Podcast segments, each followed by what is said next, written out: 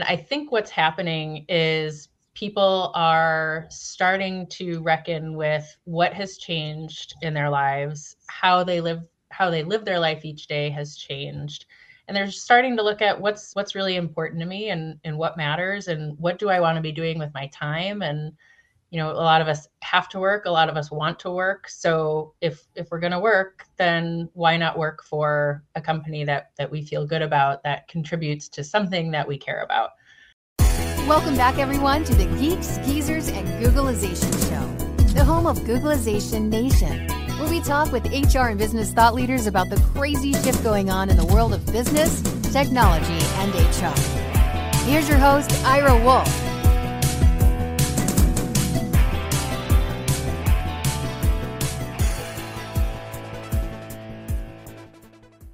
Hello, I'm Ira Wolfe, and welcome to another episode of Geeks Geezers and Googlization, a show from the People Forward Network. And I'm Jason Cochran. Thank you for being part of Googlization Nation. If you think this is just another podcast, think again. We are the heart and soul of crucial conversations, focused on helping you reimagine your tomorrow and exploring the convergence of technology, people, and work.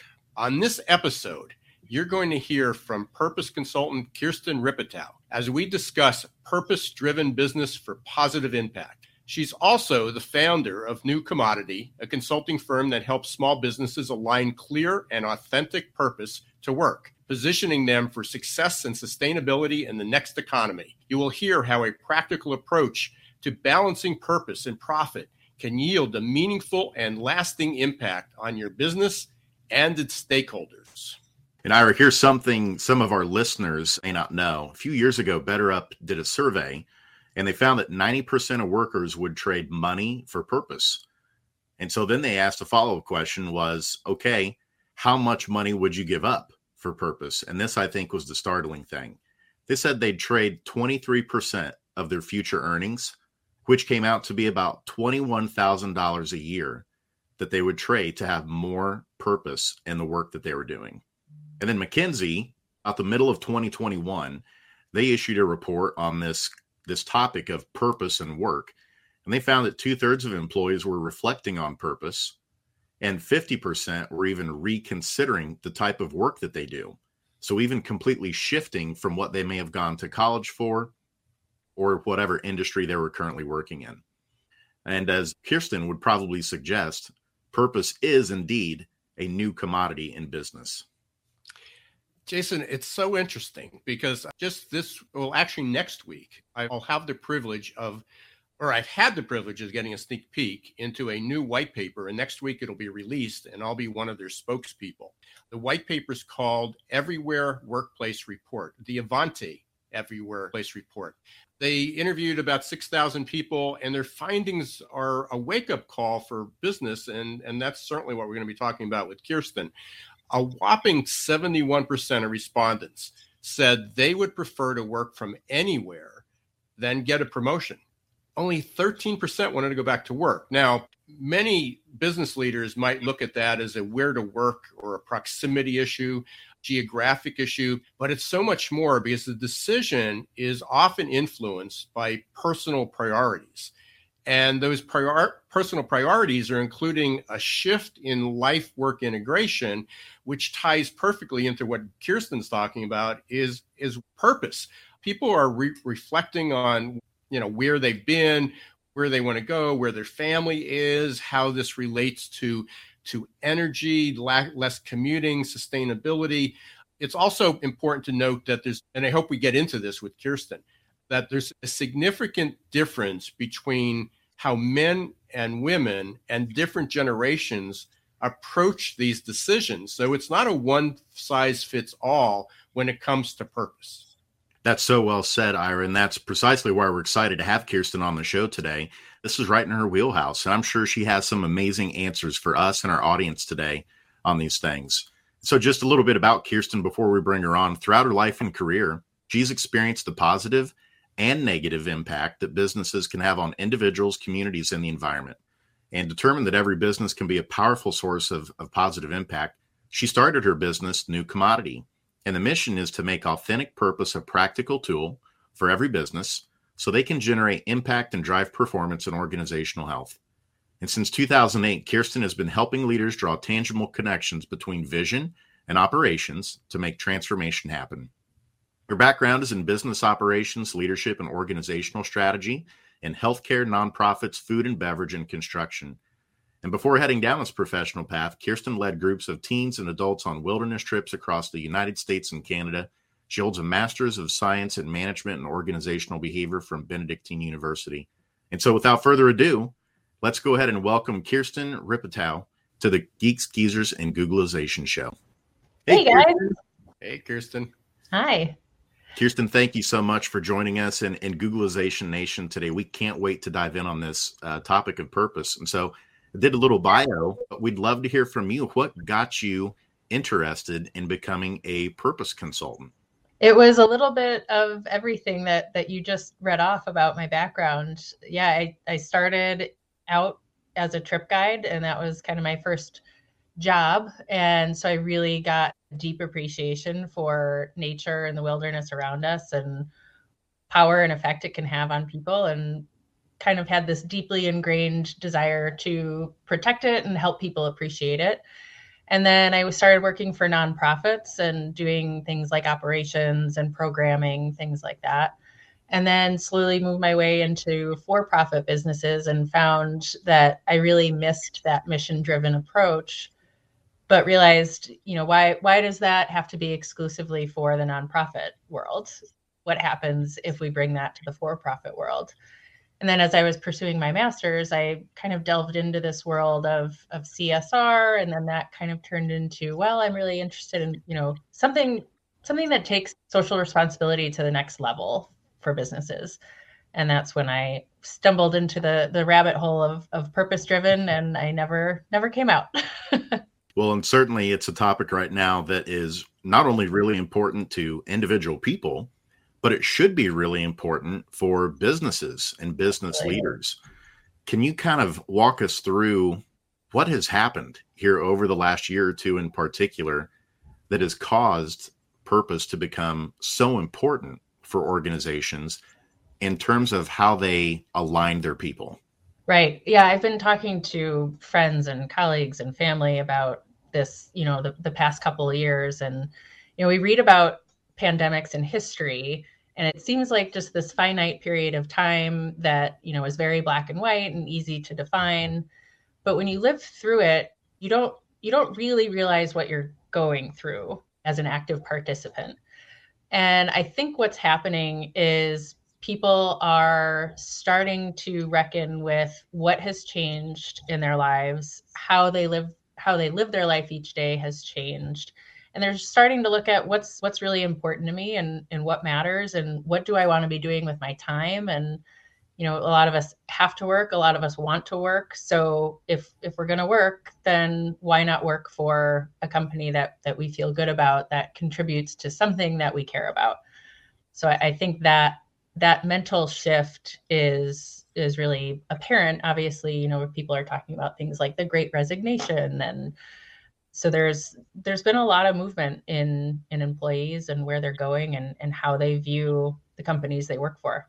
That's so true. When you said that statement about when you're living through it, a lot of times we don't exactly realize the full ramifications of, of what's going on. I can just speak personally. My wife and I had twin babies just a couple months in, in May after the pandemic officially started here in the US in March of 2020. Yeah, so the pandemic babies, the pandemic twins, as we often call them, we, we would think because we were cooped up indoors so long that it felt like, oh, we got to savor every moment because we're getting so much more time together. And my wife and I are like, that's not the case at all. It's been a blur. You know, it's it's hard to segment those different parts of, oh, this was the first year, this was the second year it's all just one big blur. And, and you touched on it. I'm sure that a lot of people are feeling like that with work too. Were there any indicators even before the pandemic that people were thinking more about well, how work fits into their life or integrates into their life? Absolutely. Yeah. I think, you know, even starting as far back as, as 2008 with, you know, the, the economic crisis that we suffered globally, I think people started to look at, you know, how are the values of these companies that are that are crashing in kind of rapid succession that led up to the 2008 crisis. They're they're looking at, you know, how do, how do those values impact me and my day-to-day work when I show up at work and know the things that, you know, that my company is doing or the things that my company stands for. Is that is that what I want? Is that does that feel in line? And I think we were already starting to feel this this shift to wanting more meaningful work right? And and wanting to be better aligned with our own values in our day-to-day work. So i think you know in the intro you alluded to you know that kind of generational gap. And i think part of what's happening is as the ba- as the boomers start to look at retirement they're also starting to look at their legacy. And you know what what am i leaving behind what do i what do i want for the next generation of this company? And because that generation is so big they have such powerful influence over what how they're looking at legacy.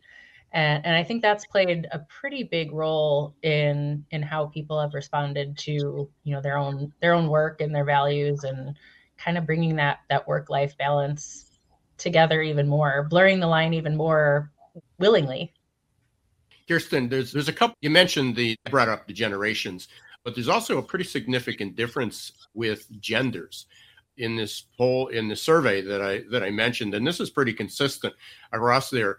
You know, a lot of women kind of really reflecting. Many withdrew from the workplace. You know, almost can't remember the exact number, but it was about four percent women that that were participating in the workplace before the pandemic withdrew, and 70% of women want a remote or hybrid option, where only 30% of men do. And part of that's related to how they find purpose in their work. Can you reflect on that at all? I mean, is that just this survey group that we had, or are you seeing that's more universal?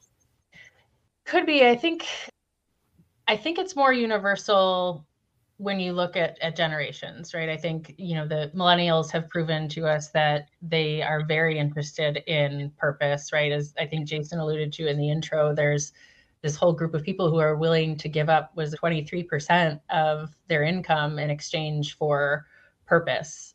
As far as gender goes, you know, I, I think part of it is just, you know, socially, women have had that role of being the you know caretaker when it comes to children and that that's starting to shift. Of course you're starting to see more and more stay at home dads and you're starting to see a lot more you know positive messaging around you know parenting and things like that for both men and women. But you know I, so i think part of it for women is creating that balance of being able to be there for our families being able to show up at work as our full selves and and to be able to perform really well in in both parts of our lives and to not have to spend so much psychological time separating those two worlds. Especially you know as as i work from home and you know last year my son was schooling from home. And so he would see me in you know meetings and hear the topics i was talking about. And you know he was there for the stress he was there for the happy times the fun times really just all kind of blended together. And, you know, I think for me and probably for a lot of other men and women, we realized we want our kids to see us in our careers doing doing well and doing good and being happy. I think this aligns too with again with the purpose and and I want to get into another question but following up on the men and women men find that they almost need to be in the workplace because of the competition about as far as getting recognized for promotion, which would align with what's your purpose? How, how does that mm-hmm. align with your job title? Where women found that, and again, better natural collaborators and so forth, didn't feel the need that they had to be physically present. There wasn't necessarily that I need to keep my eye on the competition. And and and again, so there was a couple other aspects to that. But that leads into this other question is we're talking about and i know your your niche and your interest similar to mine is small medium sized businesses privately owned or nonprofits where there there mm-hmm. there there is a purpose. There's there's that alignment. But do you see a difference between the leaders and the frontline workers? Leaders obviously are starting this you know start a business and run a business and they have a mission and a purpose and and there's a reason for them to do that. But mm-hmm. now you're talking about a line worker who comes and it's an hourly paycheck.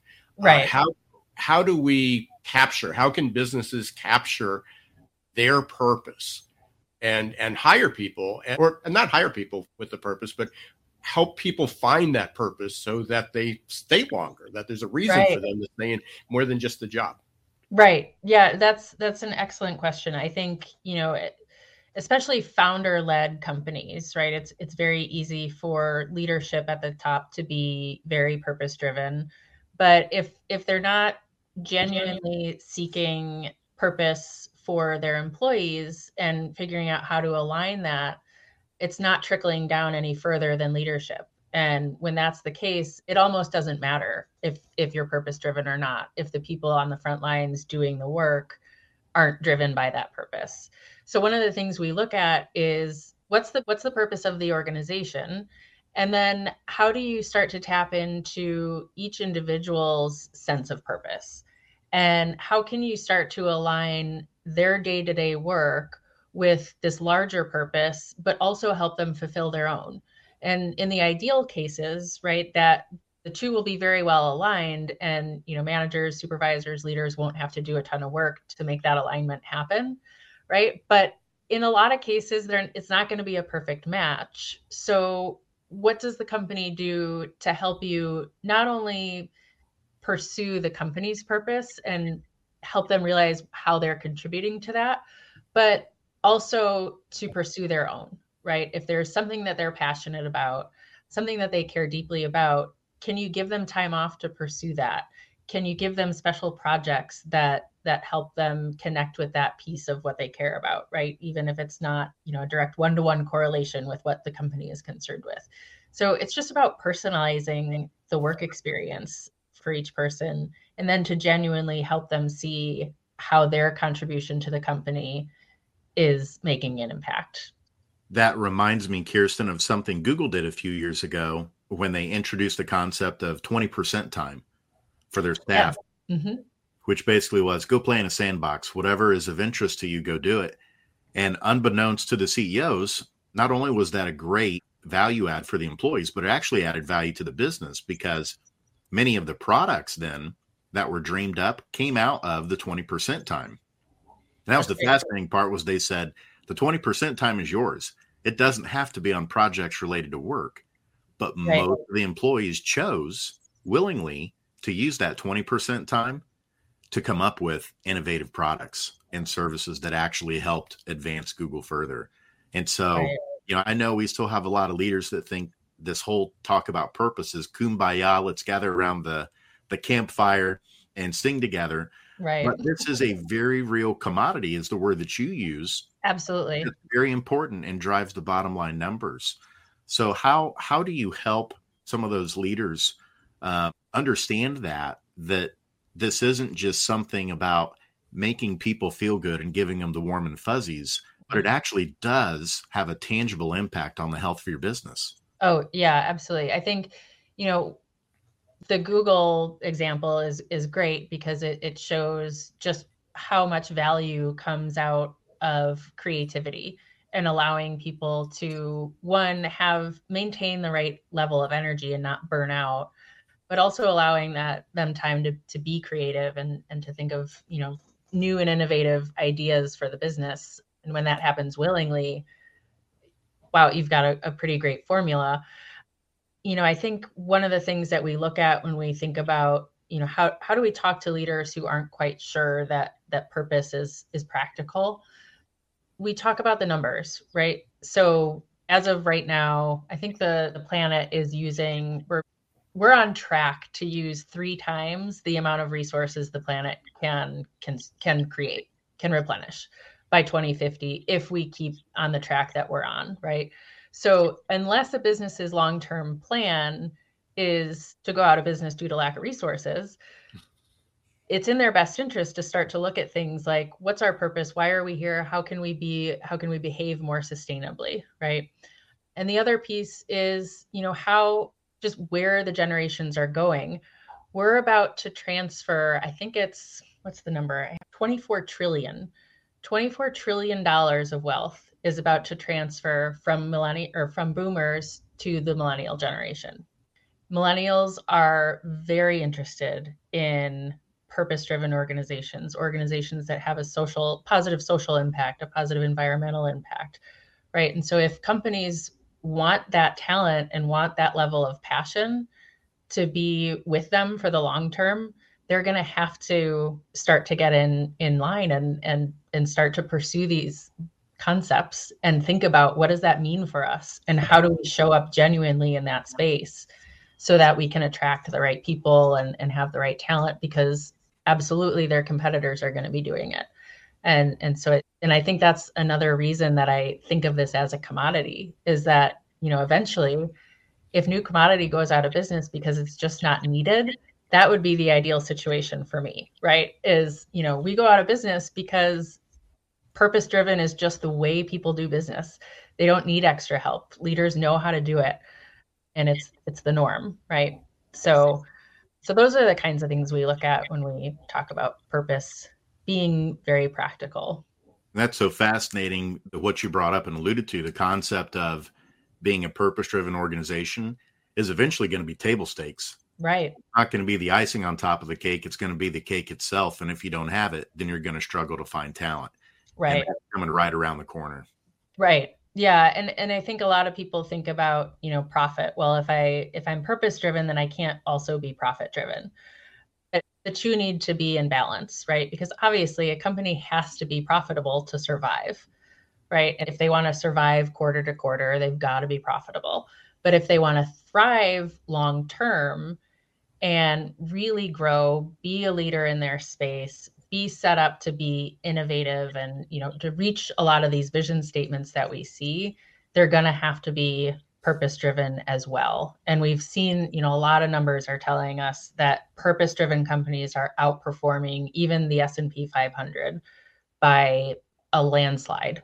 So it's the level of performance that happens in a purpose driven company is is just light years beyond what you know your more kind of typical company is able to perform at. And it's for some of the reasons we've already talked about.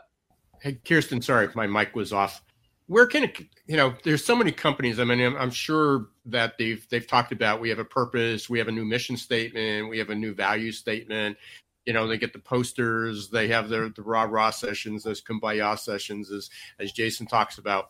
Yeah. And then it sort of falls flat because this isn't something you this isn't just a strategy that you say, well, we we've come up with this purpose driven statement. We've come up with this and every and everybody memorizes it and they go about that and they have the rah rah meetings every morning. How does a company really instill this? How do they really trans? Because this is really culture. This isn't right. Uh, I mean, it's tangible in some respects, but most companies don't approach it that way. So how can a, right. especially a small business that may be in a more traditional, even the trades, more traditional business like that, how can they become a purpose-driven business? Right. Yeah.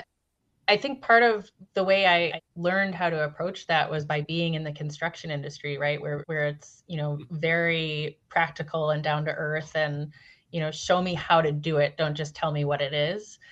And so done is we've looked at things like operations, right? So operations are really what drive culture. I think a lot of leaders feel like they have no control over their culture or culture is this big kind of indescribable untouchable thing that they don't know what to do with but really it's it's just the outcome of your operations. What are your practices? What kinds of things are you rewarding?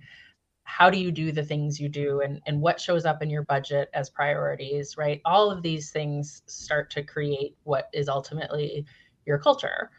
So i think you know that's um, that's part of what what we're looking at when we when we talk about purpose and and how it drives culture. And we look at where where in the operations can we help purpose show up right? So starting starting big here's our purpose what do we do?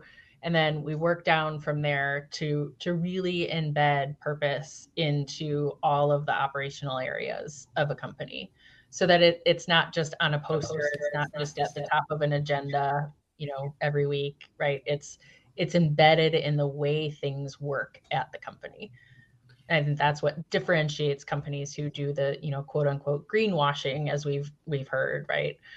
As opposed to really truly being purpose driven and, and having a positive impact. Can you give an example of you know and it could be a large corporation or, or mm-hmm. you know if it's not confidential a client that you were working with that has a, a purpose driven culture that's working?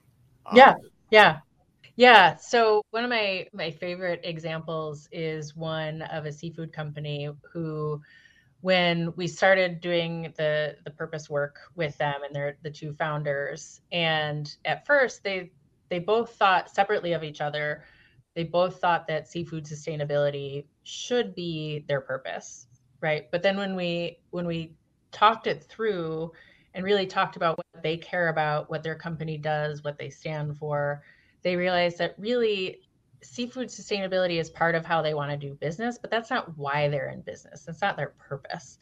Their purpose is to develop next generation of leaders, not just for their own company, but just in general. And so, really, what they wanted to focus on was who are we hiring? Are we hiring people who maybe don't have the same opportunity as others, right? Are we giving a voice to an opportunity to those who might not otherwise have it?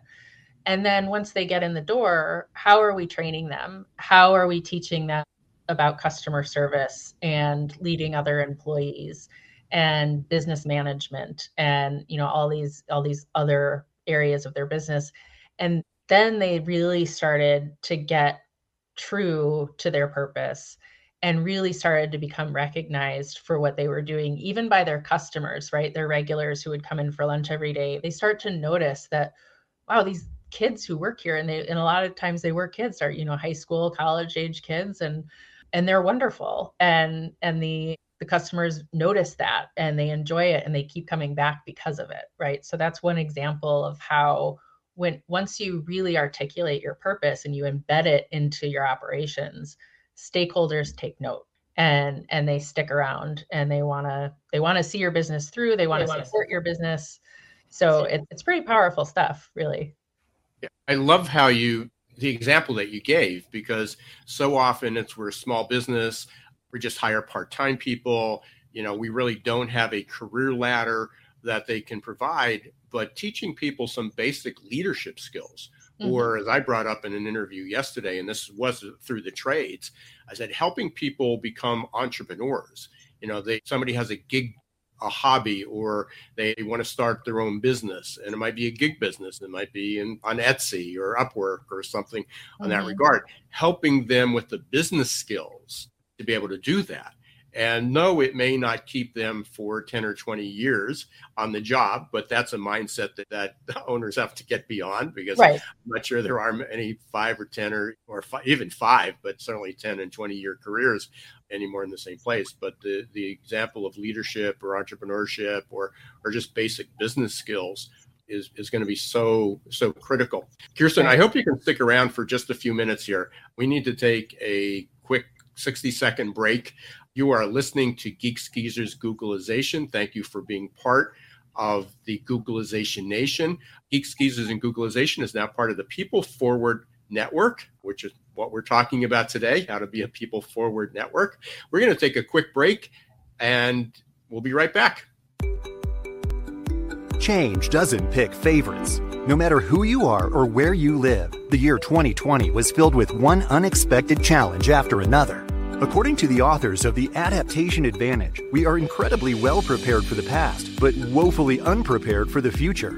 That leaves millions of people feeling scared, worried, frustrated, and confused. Whether you're the owner of a business or a worker out of a job, adaptability is now an essential skill you need to ride the next wave of normal. The good news is, is that science shows that adaptability is learnable. Adaptability gives us the confidence and courage to think about change and embrace opportunity in the right way. Adaptability gives us hope for a better future. And goodness knows we need hope. Are you ready to embrace change and double down on your future? Contact Success Performance Solutions today to schedule a consultation about how you can reimagine your team's future, how you can begin to think about opportunity the right way.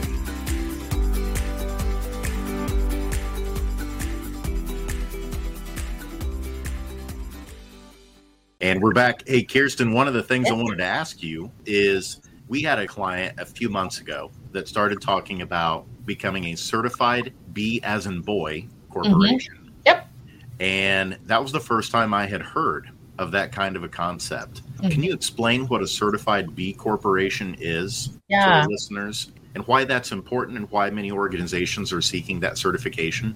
Yeah, absolutely. It's it's a growing world. Actually, B Lab, which is the nonprofit behind the certification, B Lab US and Canada just announced yesterday that they're seeing they've seen a 38% increase in the number of applications they're getting for companies who want to be certified B Corps over the last couple of years. So so it's great news. It's a growing movement. It's global. It's something that I'm personally really excited about. And basically what it means is your company has gone through a rigorous third party review of things like how you treat your employees and your people practices and your environmental impact and your governance things like that that that really measure what's what's the positive impact that that you can have. And it certifies you once you get to a certain score within that application right so it's a series of questions and the really cool thing is that any company can go in and complete the, b assessment and see where they can improve, right? So even if they don't end up wanting to pursue the certification, they can still do the assessment and see, you know, how are we doing in these certain areas of our business and where can we improve?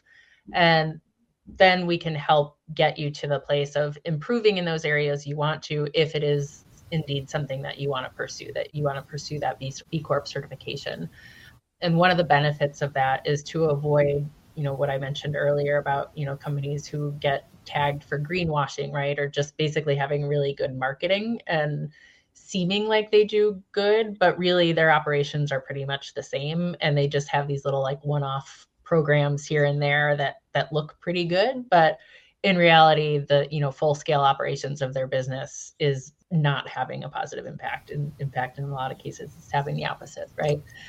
so that that certification is just one way to tell your suppliers and your partners and your customers and your employees that that you are committed to doing good as your business does well so that's the short version right so there's there's also a legal structure now that a lot of states i think almost all maybe not all yet but a lot have adopted that you can you can be a benefit corporation which is different than a certified B Corp. So that's probably a whole other episode. But well, thank you for sharing that because because I mean, I think all of us, I know I have some at the top of my mind, the Great Places to Work awards mm. that are often thrown around. We all probably can think of some where we're like, really, mm-hmm. that organization got the award, and thinking. I wonder if this has to do more with marketing efforts right, and things than it does to actually, you know, upholding certain standards right. and having independent measures on these things. And so it sounds like what what you're sharing is certified B Corps is is a, an actual like empirical, you know, validated method through a third party for basically assigning and saying, yeah, this place is a great place to work because it not only cares about you as a person, it does care about the community, and we can certify these things as an independent agency because we have data around it. And that's so right. I think that's a good point for our listeners to take away today too is this isn't just certified B Corps isn't a fan contest or something you pay for. It's something you have to earn by having the right practices in place that matter the most to your people and your stakeholders. That's right. Yeah, and even, you know, some of it's it's hard to pass, right? They don't make it easy. Um, so it's it's definitely not you know a fan club. It it takes time and effort to to pass the assessment. So it's it's a rigorous process, and and they want it to to be that way for a reason. So that's probably I think that's a reflection of our time because I've been around long enough where we went through Six Sigma and lean manufacturing and then ISO. Everybody hmm. needed a certification, especially in manufacturing. And now if you if you think in the 2020s, 21st century. Now we're talking about benefits and purpose. Right. Uh, right. Having high standards and and being able to uh, attain that. Kristen, somewhere along the line, and I know we're coming up toward the end here, so but I, there was I read somewhere, I don't know if it was an article or someplace that you talked about different types, different prototypes, oh, different yeah. archetypes of of purpose. Yep. That might help people understand how do they fit into this whole thing. Right. Yeah. So so we built the the archetypes of purpose just because it's such a broad concept. It can be really hard for leaders or, or companies as a unit to hone in on what their purpose should be, right? So like going back to that seafood company, right? It seemed obvious that maybe our purpose should be sustainable seafood because that's a thing and that's good, but is it necessarily your purpose? Not not always, right? So what the archetypes do is they they break it down into nine different archetypes it looks at are you serving individuals community or the environment right so you can start to think about which of those audiences do we care the most about or do we serve best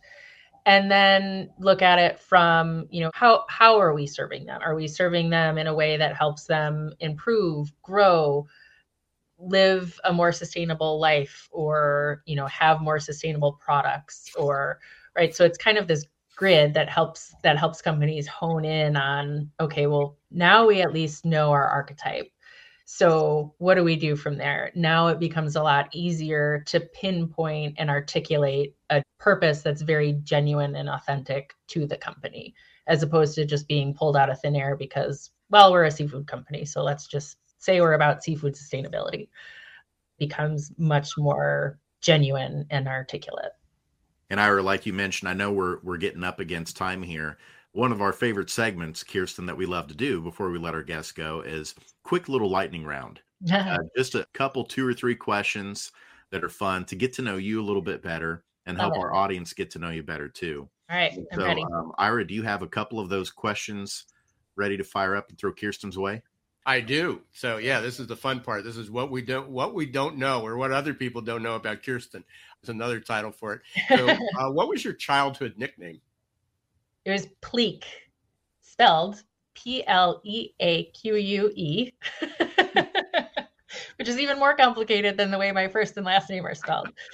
Got that from a cousin who, when he was little and I was born, he couldn't pronounce my name, and so he called me Keek and then as we got older, he thought Pleek was funnier. So it morphed into Pleek and, and it stuck.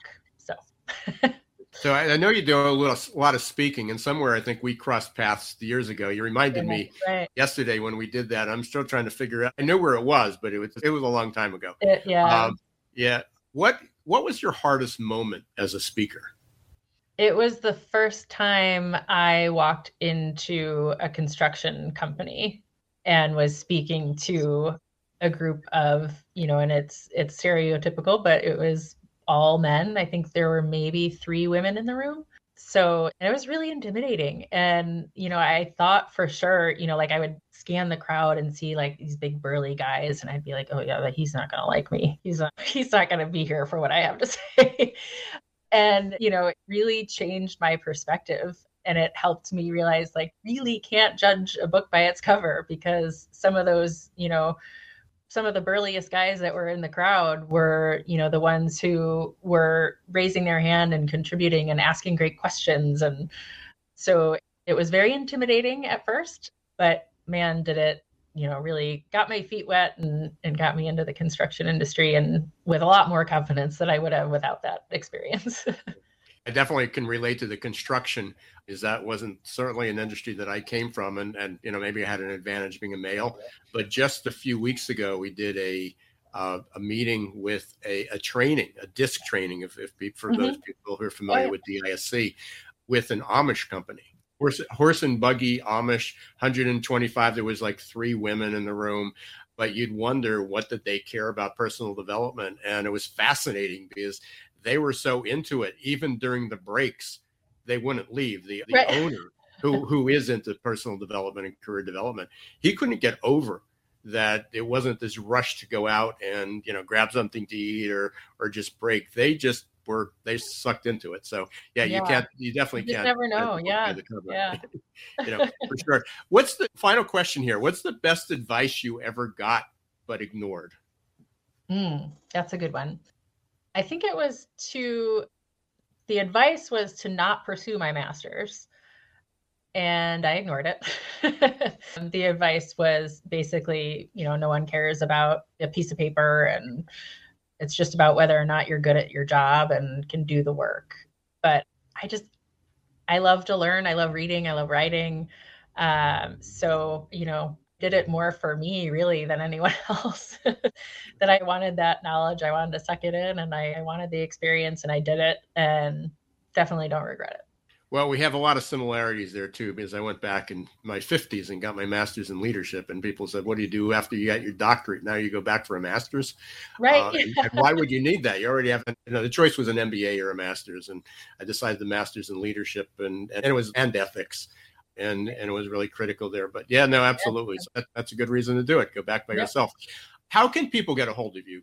Kiersten? Sure. Yeah, I would love people want to reach out. Kiersten, K I E R S T E N at new-commodity.com would be probably the, the easiest, quickest way to, to get a hold of me. And they can always visit new-commodity.com if they just want to learn more and are curious. And I think you're on LinkedIn as well. So I wanna, am, yeah, yeah. You can always find me there. I'm pretty sure I'm the only Kiersten Rippetoe there. So. yeah. And I know we have a couple guests saying that uh, if they connect with you, let them know that they were listening to the show. That's how they connected. So it gives you a reason that you're just not getting spammed. Perfect. well, I appreciate you being here, Kiersten. It's, it was great to, see you again. Yeah, uh, yeah, and this is such a, a wonderful topic gave some great tips. And I'm actually going to reference this to someone I was interviewed yesterday on, and, and maybe she'll get and reach out to you and get in touch with you because it was about how someone in the how, how companies in the trades can and can find purpose and how do they attract younger generations and retain them. Yeah, that's really important right now for for the industry. Yeah. Any closing words? Any closing comments before we we sign you off here? I'm just grateful to be here and thanks for for giving me a platform to talk about this it's really important to me and hope to see it become the norm. So thanks so much Absolutely. for having me. Thank you for your work, Kiersten. Stay safe.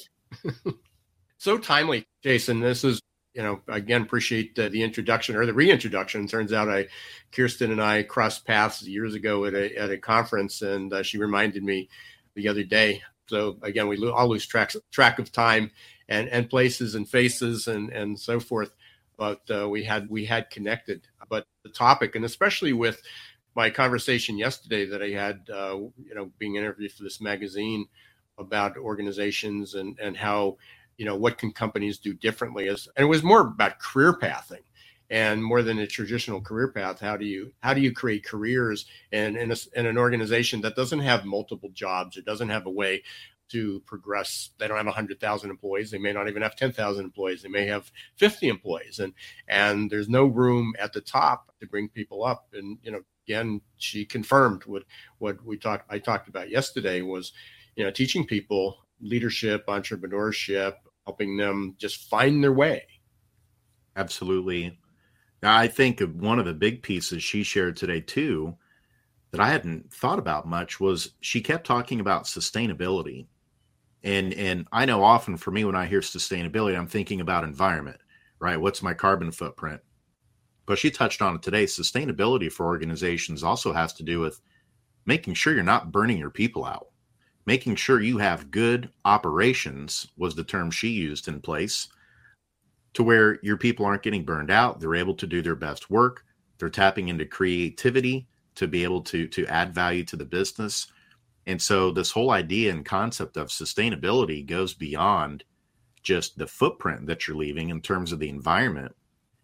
It really does start with sustainability of your internal stakeholders.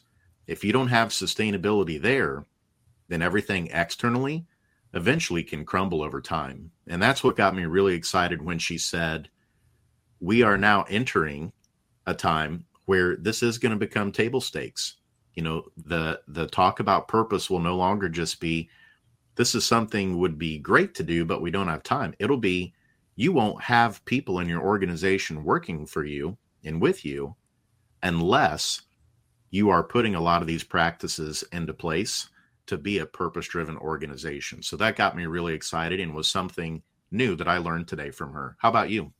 Well yeah, we you know for how how long have we talked about people are our most important asset, and and people weren't really living it. I mean, it sounded good and was purposeful, and now we've we've talked about how often, you know, now even with the SEC, I mean, if you believe people are your most important asset, how do you measure it? What's the metrics? What's what's employee experience? What's your turnover? What's your retention rate? What type of talent are you having? How many job openings do you have? The metrics that sort of got ignored in the past are now becoming so critical. And you're absolutely right that this is this is transformational. That it's just not going to be rhetoric. It's, you just can't throw it up in a poster. You can't put it in your your annual report of what this is. That people are going to have to walk the talk. And I think the analogy is so appropriate when you talk about supply chain. Again, you know, we've had so many shortages when well we as Kiersten talked about, purpose being a commodity or treated as a commodity, that it's scarce and there's there's a limited amount. So we have to preserve the people that we have. We have to take care of them. And you're absolutely right. Sustainability is much more than climate change and and our environment. It, it's about preserving uh, life skills, and you know McKinsey and Deloitte, and we've talked about it every week. That's what a people forward network. That's what a people forward organization or a people first organization is. It's it's about preserving it's preserving the human, putting the human back in in human resources, really treating people with respect and dignity, and not just as another cog in the wheel. It's so well said, Ira and a great way to close this week and, and looking forward to next week's guest too. And so as we get ready to sign off, I'm Jason Cochran and we want to thank our listeners, Googlization Nation for tuning in. If you haven't subscribed on your favorite podcast platform, please do so and leave us a review. And I'm Ira Wolfe. Thank you for being part of Googlization Nation. Until next time, don't let the shift hit your plans.